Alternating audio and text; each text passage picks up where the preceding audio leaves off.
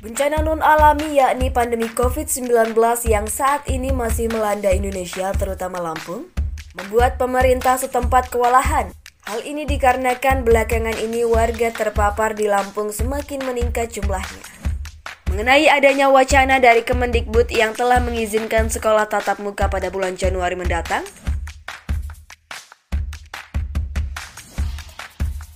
Mengingat kondisi kota Bandar Lampung yang masih menyandang zona merah.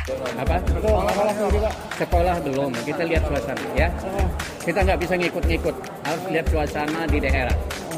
Sekarang lagi 1528. Pak, tapi nanti kalau turun di kemungkinan Ya kita lihat Desember. Kalau dia di bawah 5 atau 2, 3 ya mungkin. Atau seminggu baru nama satu ini itu atau nggak ada nama lagi. Nah baru kita berpikir lagi. Oke? Untuk libur panjang sendiri Pak, libur panjang yang cukup Ya kita hati-hati semua ya.